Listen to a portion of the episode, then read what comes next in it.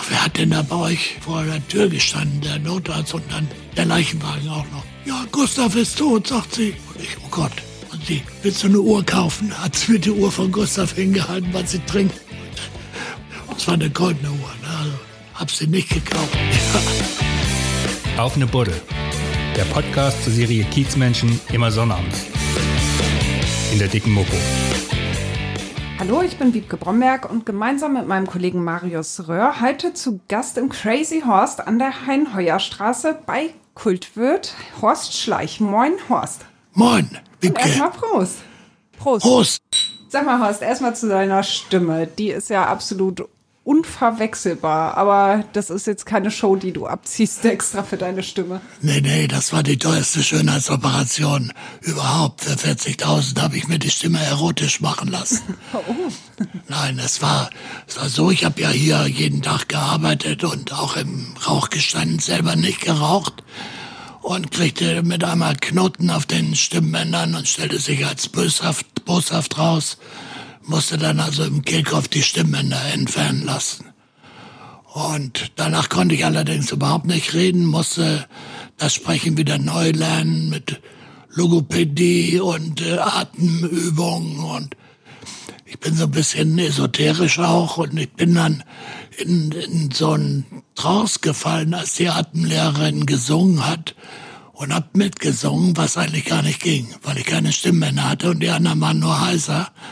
Und die Heiseren haben aufgehört und haben gedacht, oh Gott, der, der singt. Kann er ja gar nicht. Und als ich wieder da war, konnte ich auch nicht mehr. Aber das, das hat mir so einen Auftrieb gegeben, ne, das Sprechen wieder zu lernen. Ja, wie lange und, hat das gedauert? Oh, das wurde besser nach drei Wochen, vier Wochen. Mhm. Und so wie es jetzt ist, wenn ich viel spreche, dann schwellen die Narben von den Stimmbändern an. Und äh, dann geht's besser, weil die Schwingung wiederkommt wenn ich 14 Tage nicht gesprochen habe oder zu Hause war ein wenig, dann muss ich mich erst wieder einreden, so langsam. Dann hast du ja jetzt die Chance, hier ganz viel zu Ja, erzählen. ja, kriegen wir hin. das machen wir nur für deine Stimmbänder. Na hier. gut. Sag mal, du bist so eine richtige Institution hier auf dem Kiez. Du bist so ein altes Kiez-Urgestein. Seit wann bist du hier auf St. Pauli? Also ich bin hier seit 1974 und da war ich äh, hier um die Ecke in auch einem Crazy Horse, das habe ich da ergründet, in, äh, gegründet in der Otzenstraße. Und das hieß Otzentreff und das wollte ich nicht, den Namen. Weil äh, naheliegende Verwechslungen wollte ich nicht zulassen. Und ich wohnte da noch in Wandsbek und bin an einer Diskothek in der Adenauer VB vorbeigefahren. Die hieß Crazy Horse mit E am Ende. Und da kam mir irgendwann die leuchtende Idee Crazy Horst mit T hinten. Ja, ist und das, das dein Spitzname oder? Nee, nee, nee. Das nee. habe ich da in dem Moment erfunden und dann auch sofort übertragen. Mein Spitzname war Bubi in meiner Jugendzeit zu Hause. wer hat dir den so, gegeben? Meine Mutter, weil ich so, so ein locke, lockiges, weißes Haar hatte. Und bis ich, glaube ich, 18 war oder so hatte ich diese lockigen Haare, aber nicht mehr weiß, mittelblond. Und die hat meine Mutter mir mal abgeschnitten mit vier und die habe ich auch noch zu Hause, dieses weiße Gelöck. Wie von einem Mädel. Ja. Aber dann bist du hierher gezogen, wann war das? Da war ich äh, 79, also ich bin nach, nach Hamburg gekommen zum ersten Mal mit 13 zu Verwandten und das war wie so ein Urknall. Ich wusste, dass ich hier landen werde. Kam mal vom Dorf bei Kassel. Und äh, dann gibt's ja so die normalen pubertären Schwierigkeiten. Und meine Tante hier in Wandsbeck, die hat gesagt, komm zu mir, hier geht's ab. Die war damals so alt wie ich jetzt. Mhm. Und ich war 25 oder so oder noch jünger. Naja, und das war sofort. Ne? Es gab keine Arbeitslosen, ich bin hierher gekommen und hatte Arbeit und hatte vier Wochen später eine Wohnung. Und so ging es dann weiter. Ne? Aber noch nicht in der Gastronomie. Aber das hatte ich von zu Hause schon mitgebracht. Wieso? Da hatte ich eine Freundin, die hatten ein Café in Rotenburg an der Fulda und da habe ich immer mitgeholfen. Und die Eltern waren so Spitzengastronomen, die also wirklich von der Pike auf das gelernt haben und da habe ich mir viel abgeguckt. Hab dann immer heimlich geholfen, bin nachts abgehauen zu Hause und hab bei denen im Café geholfen. Da macht auch die Bundeswehr gerade einen neuen Standort auf in Rottenburg. Und da war am Sonnabend Tanzmusik. Und die Soldaten haben da getanzt. Ne? Dann habe ich da Gastronomie gelernt, so ein bisschen. Da ist deine Leidenschaft. Da ist sie wahrscheinlich her, ja. Aber du bist nicht von Anfang an Wirt gewesen. Was hast du vorher gemacht? Na, ich war vorher, als ich hierher kam, war ich Vertreter für Getränkeautomaten. Das hat, hat sofort geklappt. Und dann aber tätig auch in ganz Deutschland. Und dann war ich äh, Propagandist von der Hoover, Firma Hoover für Waschmaschinen in der Spitaler Straße. Hoover Waschmaschinen kannte keine Sau damals, aber die Klopfsauger, was die hatten. Ne? Und der Vertreter von Hoover, der hat mich gesehen, hat gesagt, wenn der alte Brinkmann dich nimmt, dann verdoppeln wir dein Gehalt und du kommst dahin. Und da habe ich gleich 2400 statt 1200 brutto gekriegt und 6% Umsatz und ich sollte vier Maschinen verkaufen am Tag, habe beim ersten langen Sollern 40 verkauft. Was? Und da habe ich so viel 40 Maschinen? Wie 40 hast du das denn von, von Hoover, ich weiß es auch nicht. Ich hab Hast du die Leute bestochen oder was? Gesammelt, gesammelt. äh, naja, ich hatte auch so eine Abteilung mit 15 Frauen, die, die auch zum Teil zwar Propagandisten waren, aber ich war da so das Häschen im Felde. Ne? Also die, die haben alle alles für mich gemacht und es war schon gut. Und da habe ich dann so viel verdient, dass ich nach Düsseldorf musste, zum ersten Mal fliegen im Leben. Und die haben mein Gehalt nochmal verdoppelt.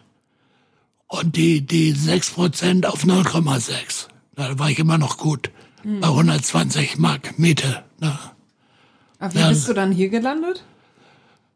Das war so Zufall. Ich kriegte dann mit der Firma Brinkmann, wo ich ja nicht angestellt war, ich war ja Hoover-Mensch, mit der Frau von dem Brinkmann, na nicht die Frau, sein Verhältnis, die meinte, ich müsste stempeln, weil ich immer komme, wenn ich will.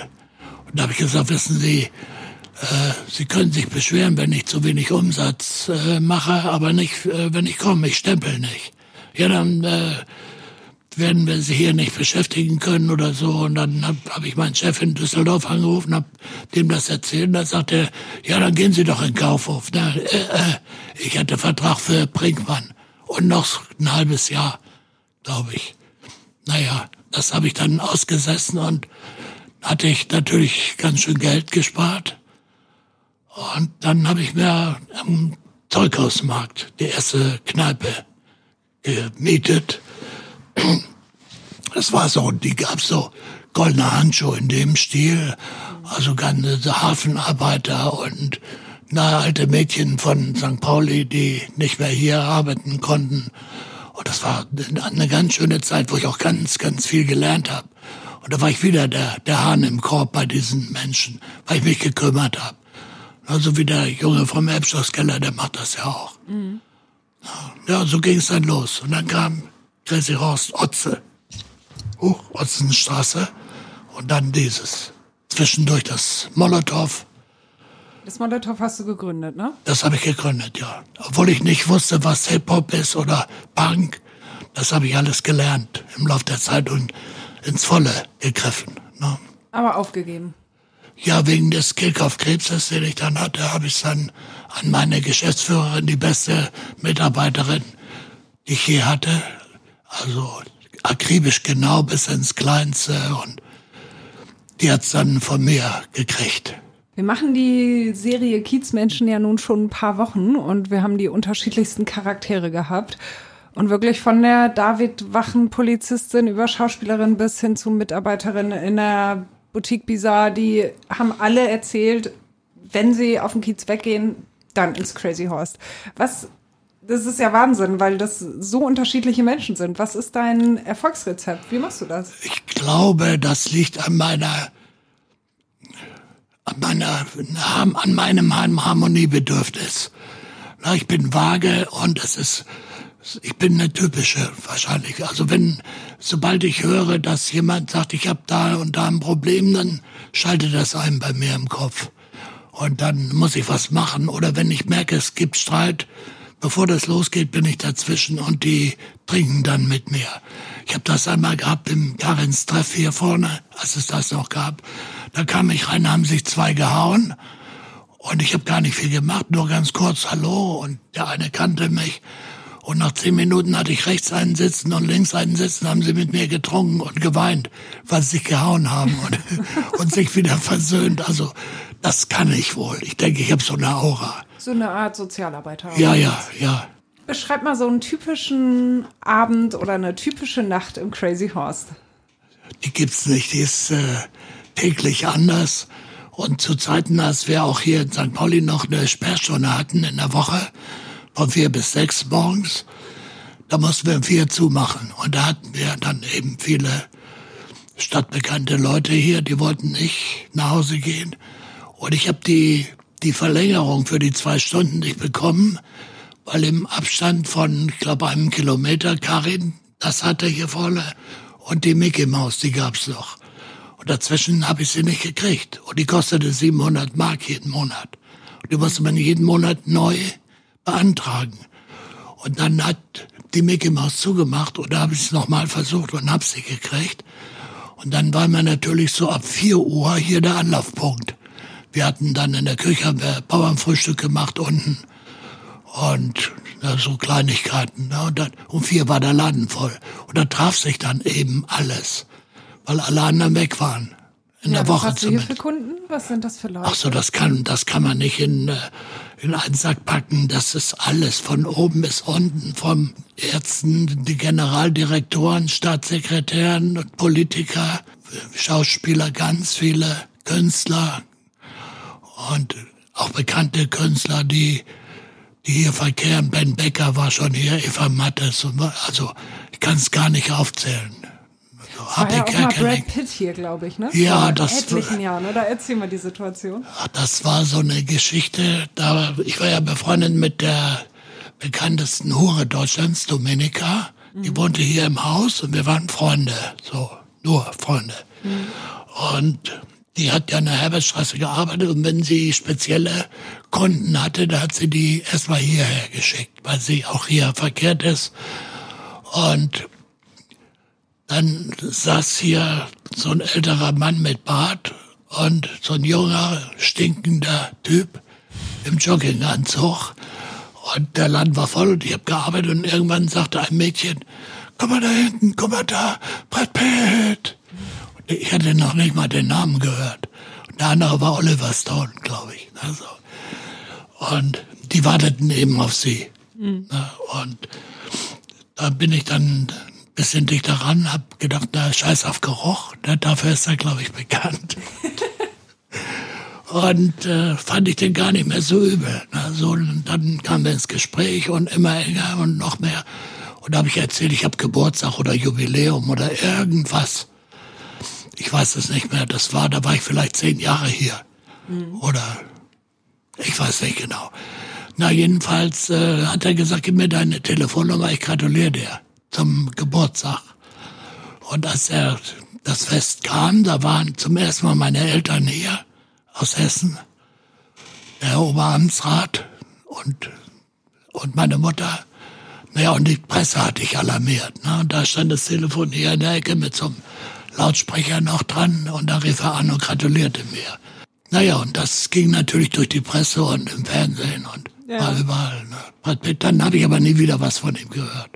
Aber jetzt weißt du, wer er ist. Jetzt weiß ich, wer er ist. Danach habe ich sieben Jahre Tibet gesehen. Der erste Film von, von ihm, den ich gesehen habe. Hast dich ein bisschen erschrocken? Ich meine, das ist Nö. ja schon kein unbekannter Mensch. Das war ja ohne Geruch. Nein, das, das, ja, also natürlich. das, das höre ich das erste Mal, Ja, ja. dass da so eine Geruchsintensität sein Ja, soll. ja, das war schlimm. Da hatte ich noch mehr Geruchssinn, den ich nicht mehr hab durch meine Operation. Okay, das ist nicht, ja, nicht so lecker. Nee, ähm, du hast ja aber viele Promis, ne? ja, ja, ja. Wen so? Naja, fangen wir an. Also Ben Becker, Eva Mattes, Christian Redl, Ulrich Tukur, H.P. Kerkeling. Na, Es sind ja schon einige. Ja, äh, Trafi Deutscher damals noch. schlimmer Gast. Hat sich benommen wie Arsch. Wieso? Was hat er gemacht? Naja, hat aber gedacht, das ist der Größte. Ne? Ist dann rausgelaufen, nicht bezahlt. Und ich bin dann meinem Geld hinterhergelaufen. Habe ich irgendwie gekriegt, aber nach langem. Okay, hast stumm gemacht. Hast du ihn noch erwischt vor der Mit Tür? der? Sekretärin habe ich dann. Ah, okay, hast ihn nicht mehr erwischt. Nee, nee. Ich habe ihn noch laufen lassen, war froh, wenn er weg war. Aber er hatte kein Hausverbot hier. Nö, nö da, gibt's wenige. Ja, gibt's denn welche? Es gibt welche hier.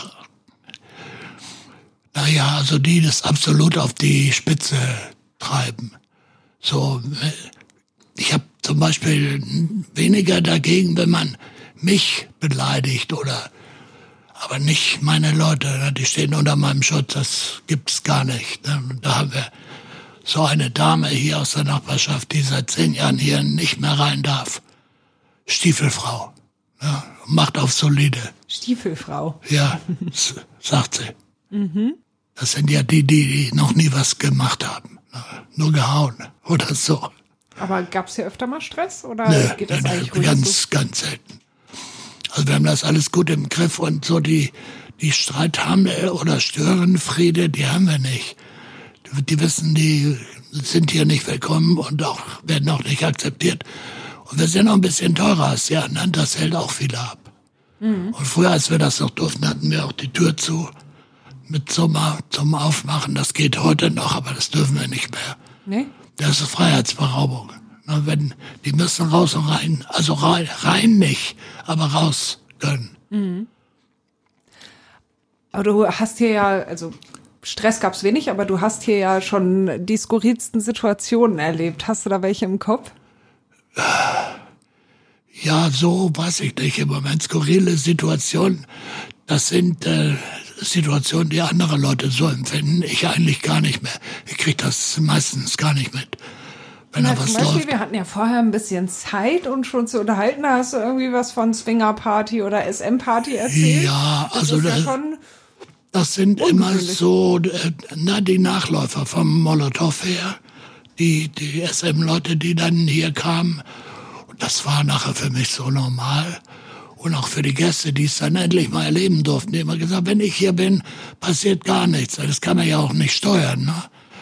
Und dann so, naja, Swinger-Klicken haben wir auch, die da mal tauschen, aber die kommen meistens dann zu uns, wenn sie fertig sind mit dem, was sie sonst gemacht Also haben. es geht hier nicht ab. Nein, nein, nein. Das machen die hier nicht vor Ort. Gehört nicht, ja, ja, oder nicht so, dass ich es bemerkenswert finden würde. Hast du da schon mal was mitgekriegt? Ja. Ja, dann natürlich, das bleibt ja nicht aus, aber das, äh, das nehme ich nicht so wahr.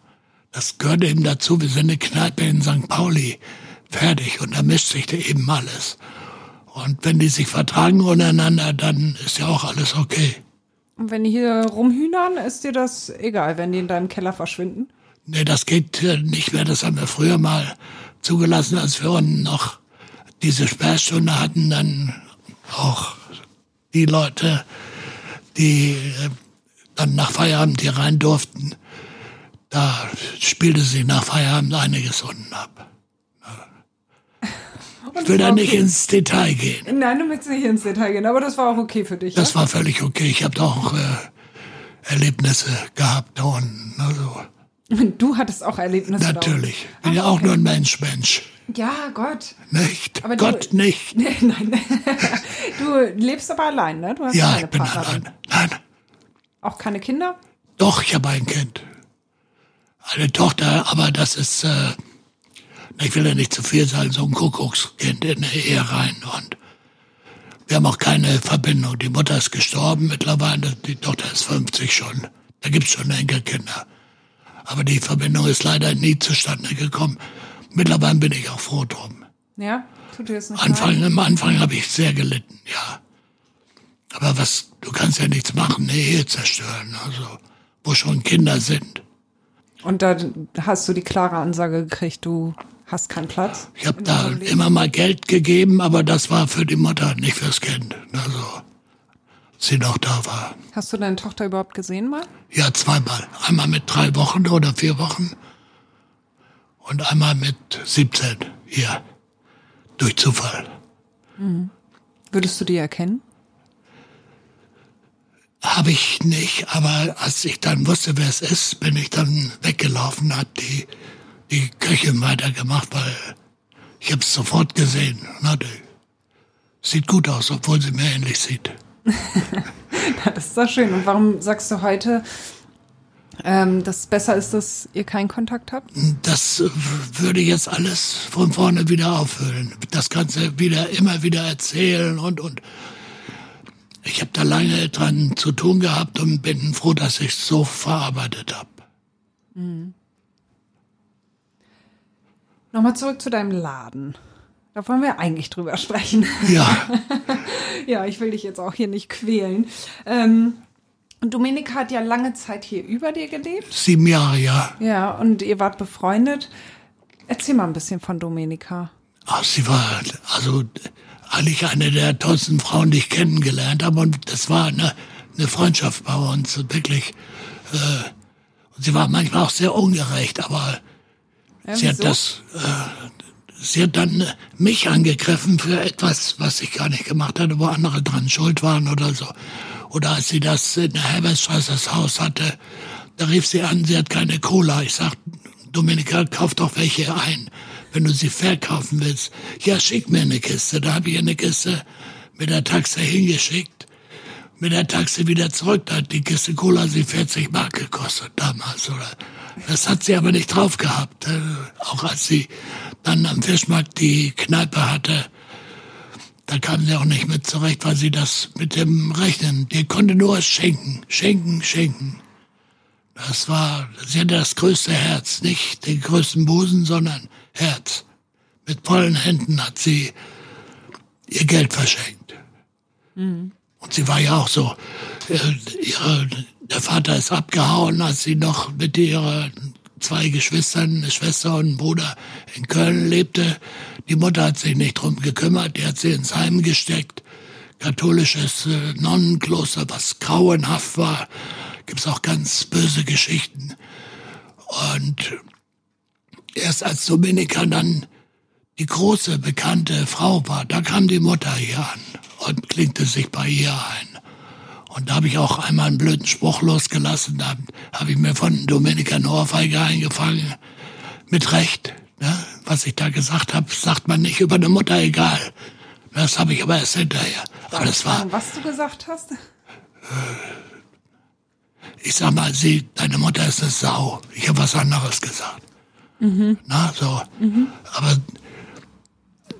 das war auch keine Ohrfeige, das war ein Streicheln mehr. So. Aber da habe ich dann eingesehen, macht man nicht. Ne? Und die ist dann auch hier gestorben, die Mutter von Dominikas Geld gelebt. Die Schwester auch. Und dann der Bruder, der Einzige, der, der es zu was gebracht hat, mit, auch mit Bordellen und, und, und äh, Gastronomiebetrieben an der, Mann, wo war das denn? Andernach. Da war ich mal mit Dominika zu einer Eröffnung. Und der hatte richtig Geld. Und der hat auch richtig drunter gelitten unter seiner Schwe der, unter der Prominenz seiner Schwester, die Hure. Das wollte er nicht. Armando, ganz liebenswerter Typ.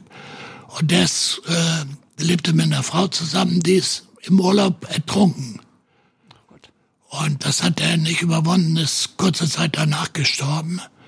Und Dominik hat das geerbt, was er alles hatte. Haus und Grundstück am Nürburgring und so. Und das war in kürzester Zeit weg. Da hatten ihre guten Freunde ihr das weggenommen. Na, da gab es so einige von. Hat sie sich ausnutzen lassen. Ja, Ja. Sag mal, hier neben mir steht ja ein Klavier und das heißt ja auch Piano Bar, das Ganze hier. Ne? ja. Spielst du selber? Ich spiele nicht, nein, ich bin völlig unmusikalisch. Der, ich habe das äh, sieben Jahre versucht und dann selber hatten wir kein Klavier und ich durfte bei der Nachbarin üben, die hatte so ein altes Ding da stehen, wo man mit dem Hammer die Tasten runterhauen musste oder so. Und die hat dann wohl mal zu meiner Mutter gesagt, sag deinem Sohn, er soll das aufgeben. Der kann das nicht. Da war meine Mutter beleidigt. Und Du nicht. Wie der Teufel das will. Meine Großmutter lag im Krankenhaus Und ich habe der jeden Tag ein Blumensträußchen aus dem Garten gebracht und der Bettnachbarin auch. Und die Bettnachbarin war eine ganz reiche Frau. Die hat das dann gehört mit dem Klavier und hat gesagt, ich schenke dir eins. Und die hat mir dann ein Klavier geschenkt. Die Frau Gottlob, ja. Und nachdem das dann angeliefert war bei uns, hat meine Mutter gemerkt, dass die Nachbarin recht hatte. Also es ging nicht. Das Koordinieren konnte ich schon gar nicht. Rechte Hand, linke Hand. Ich musste immer erst eine lernen, dann die andere. Und dann konnte ich den Daumen nicht umsetzen, weil ich hier keine Gelenke habe. was jeder normale Mensch hat. Ich habe das nicht. Haben wir aber damals nicht gewusst. Naja, ich habe es dann aufgegeben. Okay.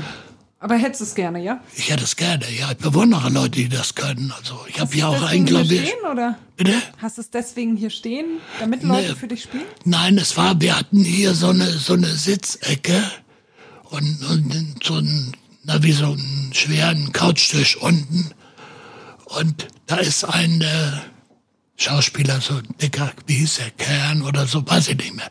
Der ist auch schon lange tot mit der Bank zusammengebrochen und da war diese Ecke frei und und dann kam der Tokur von irgendeiner Vorstellung, ich glaube im St. Pauli Theater, Ulrich Tokur, ja, mit Schifferklavier und spielte hier und wir sind, muss ich dazu sagen, befreundet, auch privat so besuchen wir uns. Und der sagte, stell doch ein Klavier dahin, ja, und dann sind wir dann irgendwann nach durchzechter Nacht zu Klavierknauer da in der Holstenstraße gefahren. Und er hat gespielt und hat gesagt, nimm das. Und das habe ich dann auch gekauft und auch selber bezahlt. Also und das passt, obwohl ich nicht gemessen habe, gar nichts genau dahin. In der Ecke, auf einen Zentimeter, steht auch auf Rollen. Man kann es also bewegen und ja. Das ist ein Wollitzer Klavier. Wie gesagt, es gibt keine anderen in Deutschland. Es gibt Musikboxen und alles Mögliche, aber das kommt irgendwie, ich weiß es nicht, aus der Kirche in Amerika.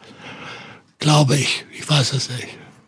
Und da spielen deine, naja, da, äh, deine ja, ja. Gäste dann drauf. Fabian Harloff hat gespielt schon, Ulrich Dukur und ach. Und ich glaube zuletzt Bosse, ne?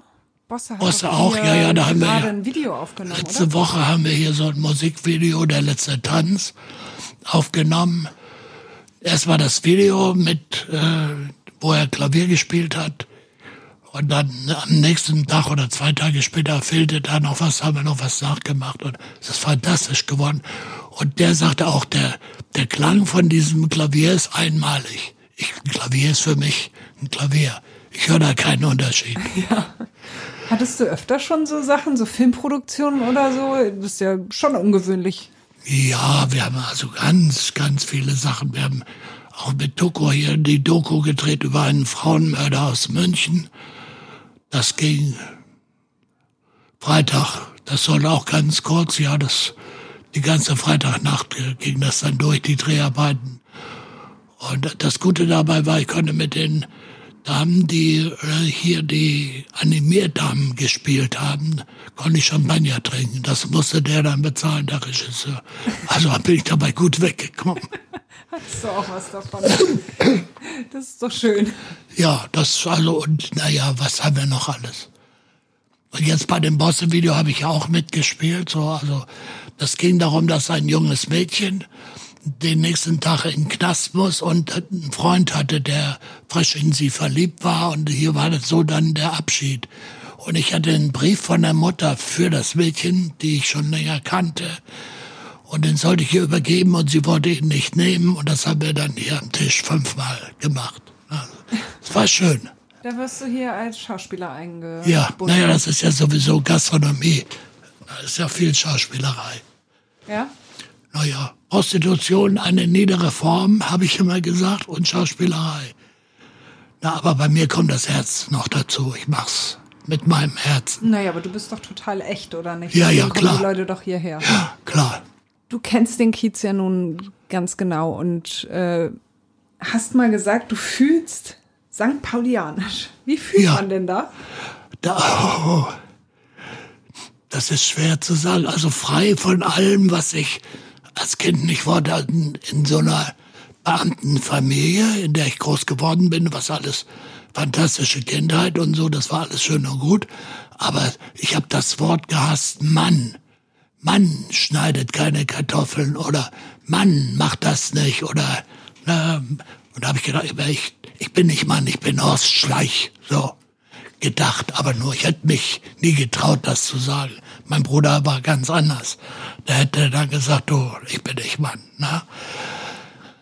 Aber das habe ich gehasst und mich, ich glaube, das war auch das Ausschlaggebende, weil ich hier die Freiheiten bei meiner Tante hatte in Wandsbeck, äh, dass ich Mann nicht brauchte. Ich bin ich. So, und ich, ich tue niemand was, ich tue niemand weh. Im Gegenteil, ich gebe gib viel gute Gefühle oder viel Harmonie weiter an andere Menschen.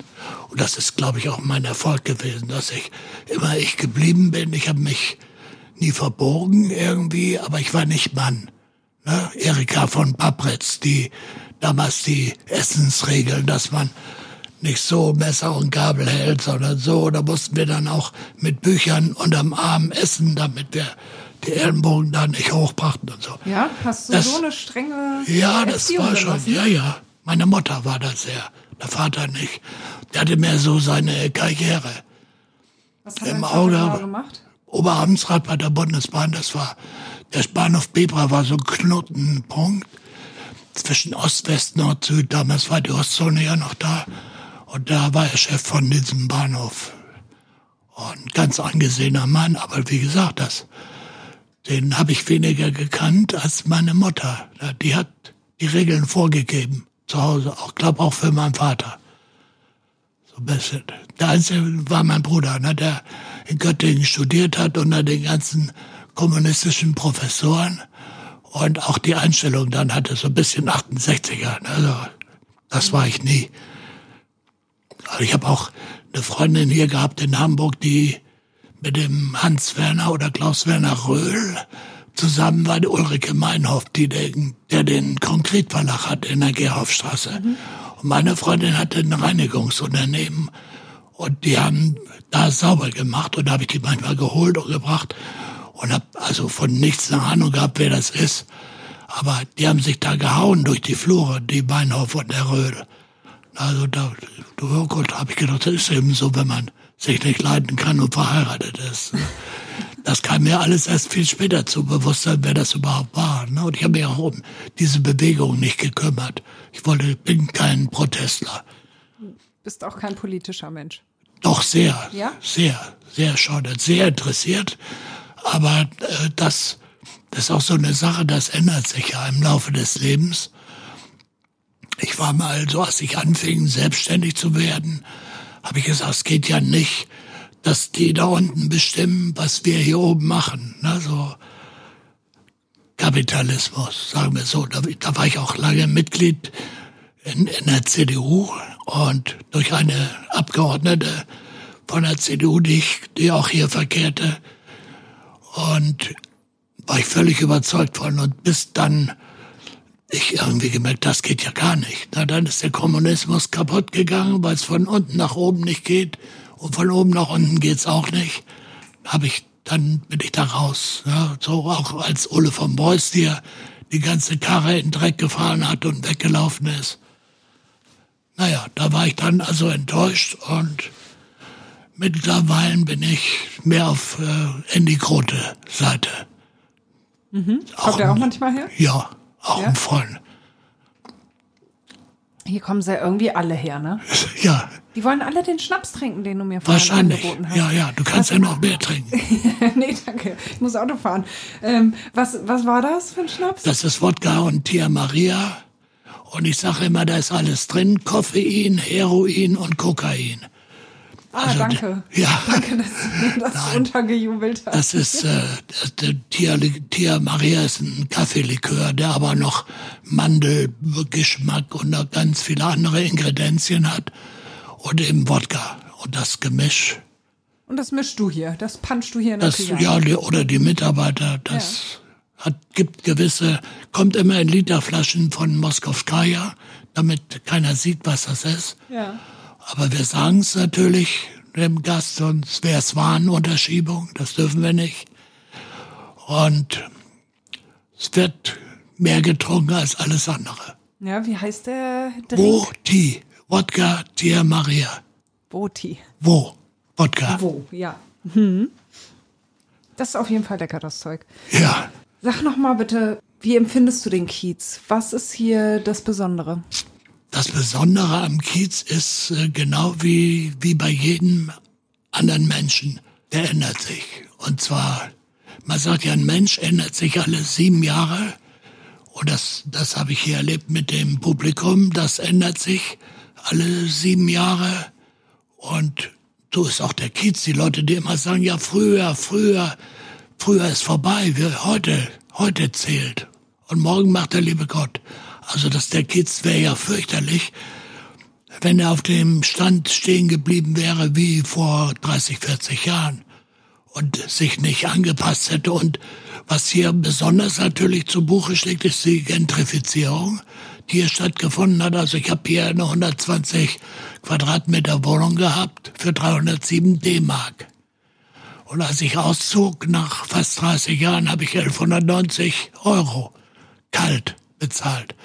Und das hat sich natürlich hier in den Mieten niedergeschlagen und auch in den in, äh, Immobilienpreisen, was hier so abgeht. Hier oben ein Apartment hat mal 40.000 Mark gekostet, hat 46 Quadratmeter, kostet jetzt 225.000 Euro. Das ist vielleicht eine negative Sache der Änderungen, die hier stattgefunden haben. Aber es ist ja auch alles viel anders gewesen. Äh, naja, aber es ist ja nicht nur für St. Pauli so, das hat sich ja in alles auch, allgemein Du kannst nach geändert. Barmbek gehen oder nach Wandsbek, die haben sich alle geändert und keiner ist stehen geblieben. Nur wir stehen hier immer im Licht, im Mittelpunkt und ich finde es okay. Wenn der Stadtteil sich wie eine Sprache, die Sprache lebt, die ändert sich. Wenn der Stadtteil sich ändert, dann lebt er. Wenn er tot wäre, dann bleibt das. Wie erlebst du jetzt gerade diese Phase, diese schwierige Phase der Corona-Krise, gerade zweiter Lockdown? Ja, das ist natürlich niederschmetternd für viele.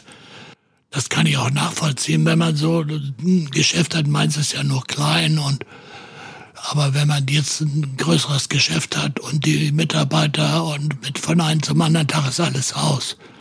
Und man kann das gar nicht finanzieren und die Hilfen, die man kriegt, auch was wir hier gekriegt haben, das, das ist nach kürzester Zeit weg. Na, das, und es ist ja auch demütigend, wenn man, wenn man zu Hause sitzt und äh, kann nicht hier runter unter Menschen oder so. Ich bin, ich habe immer gesagt, ich bin alleine zu Hause, aber ich bin nicht einsam. Wenn ich nicht einsam sein will, dann gehe ich hier runter, aber das geht im Moment ja auch nicht. Also ich Bist du gerade einsam? Bitte? Bist du gerade einsam? Nein, nein, nein, nein. Ich habe äh, viele Freunde, die sich kümmern und auch so jetzt mit Aki Bosse oder so, die haben mich eingeladen, die wollen mit mir spazieren gehen in Blankenese, wo sie jetzt wohnen und so. Oder ich habe äh, die Sarah Mattberg, meine Freundin, die äh, bereitet gerade ein neues Projekt vor, aber wenn sie da durch ist, holt die mich ab, da laufen wir, weil ich komme von alleine nicht auf die Idee, mich zu bewegen. Nee?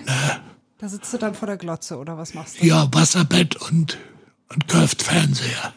so, in Die müssen dich dann aus dem Wasserbett pulen. Ja? Ja, Sag mal, aber eigentlich bist du ja auch schon in einem Alter mit 76, ne? Ja, 76 ja. Jahre, wo die meisten halt äh, unter irgendeiner Palme rumliegen oder auf jeden Fall nicht mehr arbeiten. ja, das hätte ich Bist ja du auch hier noch unterm Tresen, hinterm Tresen oder? äh, Im Moment nicht mehr, nein. Ich hatte letztes Jahr einen Herzinfarkt und da will ich das nicht nochmal riskieren. Das war auch die, die Phase mit dem Herzinfarkt, wo ich mich so reingesteigert habe in meinen Garten hier draußen, weil ich nicht verstanden habe, dass die Behörde mir nach 30 Jahren den Garten verbietet, den ich Ja, das musst du gepflegt nochmal erklären, weil das hat der Hörer ja wahrscheinlich nicht auf dem Schirm. Was meinst du mit deinem Garten? Ja, ja, ich habe hier so eine Baumscheibe und einen Baum. Der Baum ist äh, 87 gepflanzt und ich bin seit 82 hier drin. Also der war ganz dünn und klein. Und die Baumscheibe darum, die habe ich mal eingezäunt, Mutterboden reingemacht und jedes Jahr einige Male neu bepflanzt und den Zaun immer mal wieder neu gemacht, wenn er von den parkenden Autos kaputt gefahren war. und so. Und mit einmal kriegte ich eine Aufforderung, ich würde öffentliches Gelände benutzen, unerlaubterweise. Und ich soll den Garten und den Zaun wegmachen. Und da bin ich dann hingefahren. Und dann meinte die Dame, also ich würde das öffentliche Gelände benutzen und das wäre nicht erlaubt, aber ich könnte ja eine Patenschaft übernehmen für den Baum. Dann dürfte ich das. Da habe ich dann zu ihr gesagt, ich weiß, was ich kann. Ich kann ganz vieles, aber ich bettel nicht um eine Patenschaft. Ich habe den Stadtteil verschönert um ganz viel mit bunten Blumen und, und alles, was sie wollen und habe die Blumen gegossen mit äh, Kubikmeterweise Wasser jeden Sommer und der Baum ist der dickste hier in der Straße. Die anderen sind genauso alt. Und da so kommen wir nicht weiter. Entweder ich mache ihn weg oder ich übernehme keine Patenschaft, aber ich mache das weiter, so wie ich es gemacht habe. Nein, und da ist der Zaun zu hoch und naja, ich wollte mit ihrem Chef reden, den habe ich auch noch getroffen am Fahrstuhl und der klopfte mir so auf die Schulter und sagte, ach, ich weiß Bescheid. Ja, ja, warte mal. Das nächste, was kam, war ein Bußgeldbescheid über 500 Euro. Wegen deiner Pflanzen. Wegen öffentlichen äh, Geländesbenutzens. Und da war ich dann so wütend und da habe ich über Nacht den Zaun, also nicht über Nacht, am Tag, den abgesägt, weg, so. Und hab gesagt, dann sollen die Hunde da rein scheißen. Es ist mir egal. Und es war, dauerte keine, keine Woche, da war der Garten zugemüllt mit Schlöppern und weiß ich was alles und Hundescheiße. Und ich habe nichts mehr gemacht seitdem. Gar nichts. Dass sie da machen, was sie wollen. Und der Stress meinst du? Das hat mich, so habe ich mich reingesteigert. Unglaublich, ich habe geheult, weil ich das diese Ungerechtigkeit nach 30 Jahren wo du Gutes getan hast und alle kamen, auch Mensch, dein Garten wieder wieder schön bunt blüht und so. Und dann sowas. Und da habe ich auch in, bei der Verwendungszweck ein ganz böses Wort geschrieben. Nicht wofür, sondern ne, mhm. kam aber kein Echo mehr. Das Geld haben sie genommen. Und dann äh, hast du einen Herzinfarkt gekriegt? Ja. Und drei Tage später ist meine Buchhalterin gestorben mit 59. Das kam alles noch dazu. Die hat 30 Jahre meine Bücher gemacht. Und das war natürlich Chaos. Die, ich wusste von nichts. Sie hat die Unterlagen gekriegt und wir haben das zusammen gemacht. Also ich habe ihr das gegeben, alles was sie braucht und sie hat es gemacht. Und ich hatte keine Probleme, weder Finanzamt noch sonst was. Und seitdem habe ich sie. Da hat sie was vergessen und da hat sie was nicht gemacht. Und das hat mich alles dermaßen mitgenommen, das war schlimm. Und seitdem bist du gar nicht mehr hinterm Tresen? Ja, also nicht mal, wenn keiner da ist oder so, ne? aber ungern. Jetzt habe ich auch einen Festangestellten ab 1. November leider. Mhm. Den habe ich fest eingestellt und jetzt ist Lockdown. Ne? Ich hock down on the Barhocker. ja. ja. Oh Mann. Und bist du trotzdem noch jeden Tag hier? Nein, nein, nein. Also normalerweise, wenn, wenn sich Freunde anmelden oder wenn ich Lust habe. Also meistens rufen die Leute an, bist du heute Abend da? Dann gehe ich runter, wenn ich, wenn ich die, wenn die das wert sind. Sag, was die das so. wert sind, was muss ja, man dafür also tun, wenn ich die schätze als Gäste. Ja. Also. Was, wie verbringst du sonst deine freie Zeit jetzt? Na, ich bin ganz oft in St. Peter-Ording. Jeden Monat einmal. Außer im Sommer, wenn es da richtig voll ist. Da nicht. Ich habe da einen Freund, der hat ein großes Hotel, neues. Und da habe ich viele Sonderkonditionen und habe auch meine Geburtstage, meinen 75. Tag gefeiert mit Familie aus ganz Deutschland und so. Das war großartig. Da bin ich wie Kind im Haus da fahre ich dann hin und da habe ich dann auch meinen Auslauf. Nicht, dass alle zehn Meter einer Hallo Horst ruft. Und die kenne ich ja nur bei dem Licht, wenn Sonne scheint, sehen, sehen die alle ganz anders aus. Oder bei Edeka an der Fleischtheke. Ist das hier so, wenn du das Haus verlässt, dass alle zehn Meter jemand Ja, man wird ständig und ich weiß wirklich dann nicht, wer es ist. Ja. Also nicht bei allen, aber bei vielen. ich habe jetzt schon allein bei Facebook 1400 Follower. Ne? Ja, du bist ja schwer aktiv, ne? Ja, ja. Soziale Medien, ist das so dein Ding? Ja, ja, ja. Und alles auch, was so mit Computer zusammenhängt. Ich weiß noch, wie noch analoge Leitungen äh, da waren. Und ich habe BTX gehabt und wollte bei der Bank Online-Banking haben. Der hat mein Dispo erhöht auf 50.000, weil er gar nicht wusste, was das ist, der, der Filialleiter. Und naja, also da war ich der Erste mit dabei und bin auch Gott sei Dank immer dran geblieben. Also ja, aber das, ist ja erstaunlich. Ja, ja. So viele in deinem Alter, ohne dir zu nahe treten zu wollen. Vorsicht, Püppchen.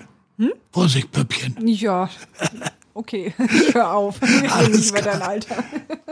Völlig Ach Quatsch, ich habe damit nichts zu tun. Ich bin 76 und bin das gerne. Aber wie soll's weitergehen? Es ernährt mich ja gut. Das ist also außer jetzt die letzten Monate. Da ist scheiße, aber es geht alles. Und wenn es nicht schlechter wird, dann mache ich das weiter. Du bleibst hier.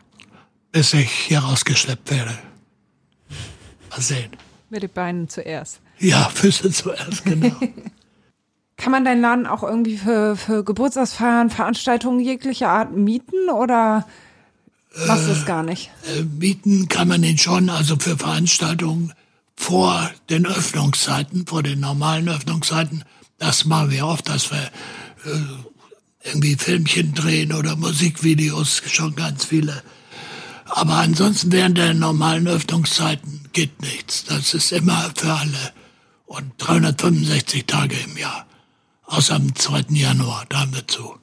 Am 2. Januar? Ja, da sind alle krank noch von Silvester und sonst geht's immer auf.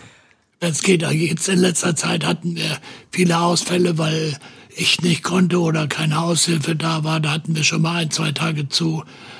Aber ansonsten ist immer, immer auf. Wie sind die Uhrzeiten? Von wann immer bis wann? 21 bis 4 in der Woche. Das heißt, 4 ist so, so ein Anhaltspunkt. Und am Wochenende bis 6. Aber man kommt da nicht um 4 raus. Ne? Das wird immer 5, 6, 7. Manchmal auch 12 mittags. Also das ergibt sich aus dem Publikum. Und das hast du über so viele Jahre jede Nacht gemacht? Jede. Wie viele Jahre? Äh, seit 74 selbstständig. Aber ich war schon als bis Kind. Zum vergangenen bis, Jahr. Ja. Oder bis wann hast Ja, ja, bis, also selber, ja, ja. Da kann man ja eigentlich den Tag über nur schlafen, oder? Ja, das ist auch so. Deswegen gibt's auch keine Verbindung zu mir vor mittags um zwei. Auch wenn ich jetzt zu Hause ja, bin und ich, und ich arbeite nicht, dann schlafe ich sowieso nicht vor vier, fünf ein morgens und werde nicht wach vor eins, zwei. Na, dann, dann, dann geht's los. Vorher kann mich keiner anrufen, das weiß auch jeder. Ja. Du noch nicht, aber jetzt weißt nee, du das. jetzt weiß ich es auch, dass ja. man dich auf keinem Wege erreichen okay. kann. ich stehe um sechs auf. Ich hätte dich auch um sechs anrufen können. Ja, ich auch, abends. Ja, aber das habe ich extra nicht getan. Ja. So nett bin ich zu dir. Ich habe dich nicht um sechs genervt, aber dein Handy war sowieso das aus. Das ist aus, ja, ja. Also sag nochmal, also Veranstaltungen, weil du hattest mir vorhin von einer Veranstaltung erzählt, bevor wir hier eingeschaltet haben, die ich doch äh, recht skurril fand. Das war irgendwie so eine SM-Party, die du hier mal hattest. Ja, das sind so keine veranstalteten Partys, sondern sind so Situationen, die sich ergeben haben. Dadurch von der Molotow-Zeit her kannte ich eben die SM-Szene, die auch dann hier verkehrt sind. Und die haben ihre Spielchen dann eben mal hier gespielt. Was ich zum Schluss gar nicht mehr wahrgenommen habe, weil das ich mich um die Gäste, um die anderen gekümmert habe. Lass sie machen, was sie wollen, ne? wenn sie nichts Verbotenes tun. Ja, wie muss ich mir das vorstellen? Hier ist normaler Betrieb, hier sind normale Gäste, die irgendwie einen trinken und dazwischen hüpfen die Leute rum und was ja, machen die? Wir hatten, wir haben auch eine, so eine Exhibitionistin, die dann gerne oben ohne unten gar nichts hier durchläuft. Ne, so. Und, aber wie gesagt, die Leute nehmen das wahr, aber ich freue mich, wenn die kommt, das belebt das Geschäft und erheitert mich auch irgendwie. Aber es ist eben so, es ist ja nicht verboten. Ne? Nee, aber du respektierst das hier ja, alles. Ja, selbstverständlich, jeden. Ja. Also ich, äh, was ich nicht respektiere, sind die Kinder und Tiere, Schänder, also katholische Kirche, Knaben und so, das äh, geht mir zu weit, da wäre ich auch wütend. Aber ansonsten, alles, was, was wir nicht dürfen, hat die katholische Kirche uns eingeredet dass keine Frauen Papst werden dürfen. Ja, und alles, was sie da für ein Gespinne machen. Sag ich als, ich wollte Theologie studieren mal, als Kind. Mensch, was du alles wolltest, Klavier spielen, irgendwie hat das alles nicht geklappt. Ne? Ja, ja, Und du sitzt du hier. Theolo und bin glücklich. Das ist ja das Schöne. Wenn ich jetzt der evangelische Pfarrer wäre, dann weiß ich nicht, ob ich so glücklich wäre wie jetzt. Zu denen habe ich übrigens auch gute Verhältnisse. Zu unserem St. Pauli-Pfarrer hier und auch der von Horstenstraße. Der, der verkehrt hier. Wir machen Weihnachtslieder singen am ersten Weihnachtsabend. Da kommt die ganze Nachbarschaft, da kommt der Pfarrer und der Sohn spielt Klavier und dann kriegt jeder seinen Text und dann werden Weihnachtslieder gesungen. Und das ist brechend voll hier immer. Das alles, was wir dieses Jahr nicht können. Ne? Oder wir haben ein Schauspiel im Dezember immer die Säuferin. So eine Frau spielt die Säuferin, sitzt aber hier und die Leute kommen dann so, dann bis zu 30 lassen wir rein. Und dann steht sie mit einem auf und erzählt aus dem Leben einer Säuferin. Und das muss alles wegfallen dieses Jahr. Das geht ja nicht, wegen Abstand und ja. Leider. Und das ist, hat alles Tradition. Das machen wir seit Jahren. Mhm. Hast du noch mehr so Sachen, die, die ihr so regelmäßig macht? Jedes Jahr? Äh, das ist immer, also Weihnachtslieder singen und diese Säuferin. Weihnachtslieder singen, glaube ich, 20 Jahre schon und die Säuferin fünf, sechs. Und dann kommen zum Singen hier die Menschen aus dem Stadtteil, ja? Aus dem Stadtteil oder auch von angereist, die, die einmal das zufällig mitgekriegt haben. Sagen, da müssen wir Weihnachten wieder hin, da wird gesungen, noch die alten Lieder. Ne? Und dann Baum und. Aber singen kannst du ja nicht. Nee, ich tue aber so, ich mach den Mund auf. Playback. Ah. Versteckst dich hinter. Doch, ich singe dann schon mit. So, so weit ich das kann. Na, das kommt ja auch von Herzen dann. Ne? Das weckt ja Erinnerungen aus der Kindheit, wie schön das war und Gänsehaut und ist schon schön. Aber es fällt leider flach.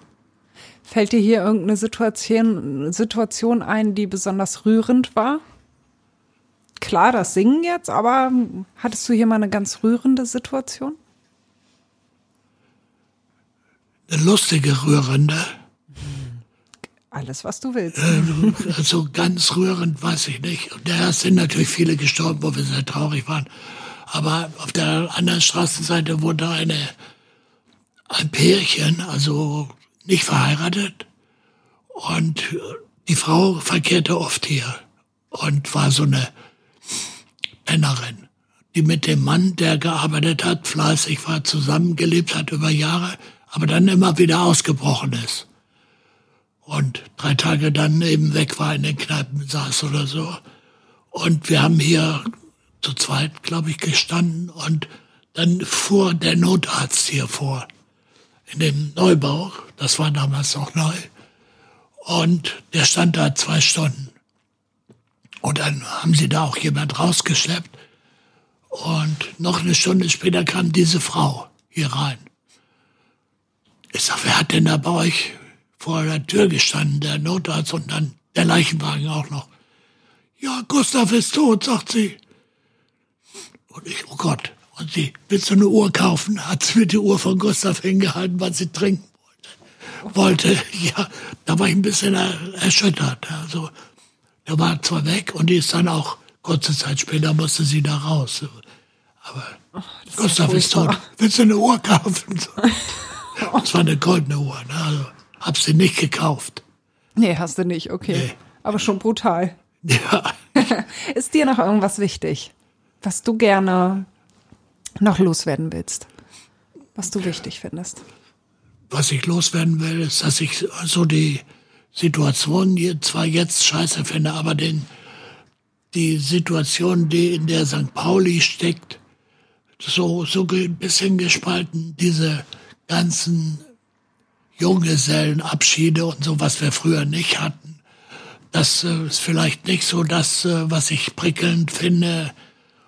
Oder, aber die Situation, in der wir mittlerweile sind, dass wir nicht so der ver verpisste, verdreckte, vollgeschissene Stadtteil sind, wie wir das mal, als dass wir galten, das äh, macht mich schon glücklich. Und ich habe dazu beigetragen. Ich bin Delegierter in, in der DEHOGA für unseren Bezirk hier, ich glaube, gewesen. Also abgewählt bin ich nicht, aber da hört man nicht mehr viel von denen. Und eben Sanierungsbeirat in der Stadtentwicklung. 15 Jahre. Ich habe also ganz viel auch mitgekriegt, auch Veränderungen. Und selber auch zum Beispiel äh, bin an Häusern vorbeigelaufen, wo so ein Torweg war. Den habe ich nie gesehen. Erst als wir dann mit der Stadtentwicklung mal da durch sind und gesehen haben, wie viele Häuser dahinter noch stehen oder Hinterhöfe, das war schon ganz gut. Mhm. Also ich genieße das. Ich bin St. Paulianer. Bist du stolz auf den Stadtteil, bin auf stolz, die Entwicklung? Ja. Ich möchte nie woanders hin. Also ich sage immer, meine Heimat ist Hessen, aber zu Hause bin ich hier. Also wenn ich in meine Heimat fahre, wo ich noch Verwandtschaft habe, das würde mir genügen, guten Tag zu sagen, das Grab meiner Eltern besuchen und dann könnte ich wieder zurückfahren. Manchmal kriege ich auch dann richtig Heimweh, wenn ich war in St. Peter-Ording und hab da, das war im Dezember, glaube ich, vor Jahren, und ich sehe die Eröffnung des Weihnachtsmarktes im November. Da musste ich weg. Dann bin ich gefahren, obwohl ich das Hotel schon bezahlt hatte, Heimweh. Und da bin ich hier vorbeigefahren, da war es wieder gut. Da war das Heimweh wieder weg. Ich habe es gesehen, da war es gut. Ganz komisch. Wegen der Eröffnung des Weihnachtsmarktes. Ja, weil das hat so, so, so Gefühle in mir hervorgerufen. Diese, diese Weihnachtsstimmung, die ich ja sowieso genieße, immer.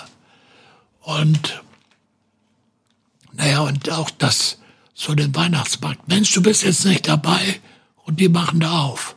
Und dann, als ich da vorbeifuhr, war das Gefühl da, aber nicht, dass ich da jetzt hin muss. Aber ich war wieder zu Hause. Ja, schön, St. Pauli als zu Hause. Horst, ich danke dir sehr für das Gespräch. Sehr, sehr gerne. War schön. Danke. So, nun noch einmal Werbung in eigener Sache.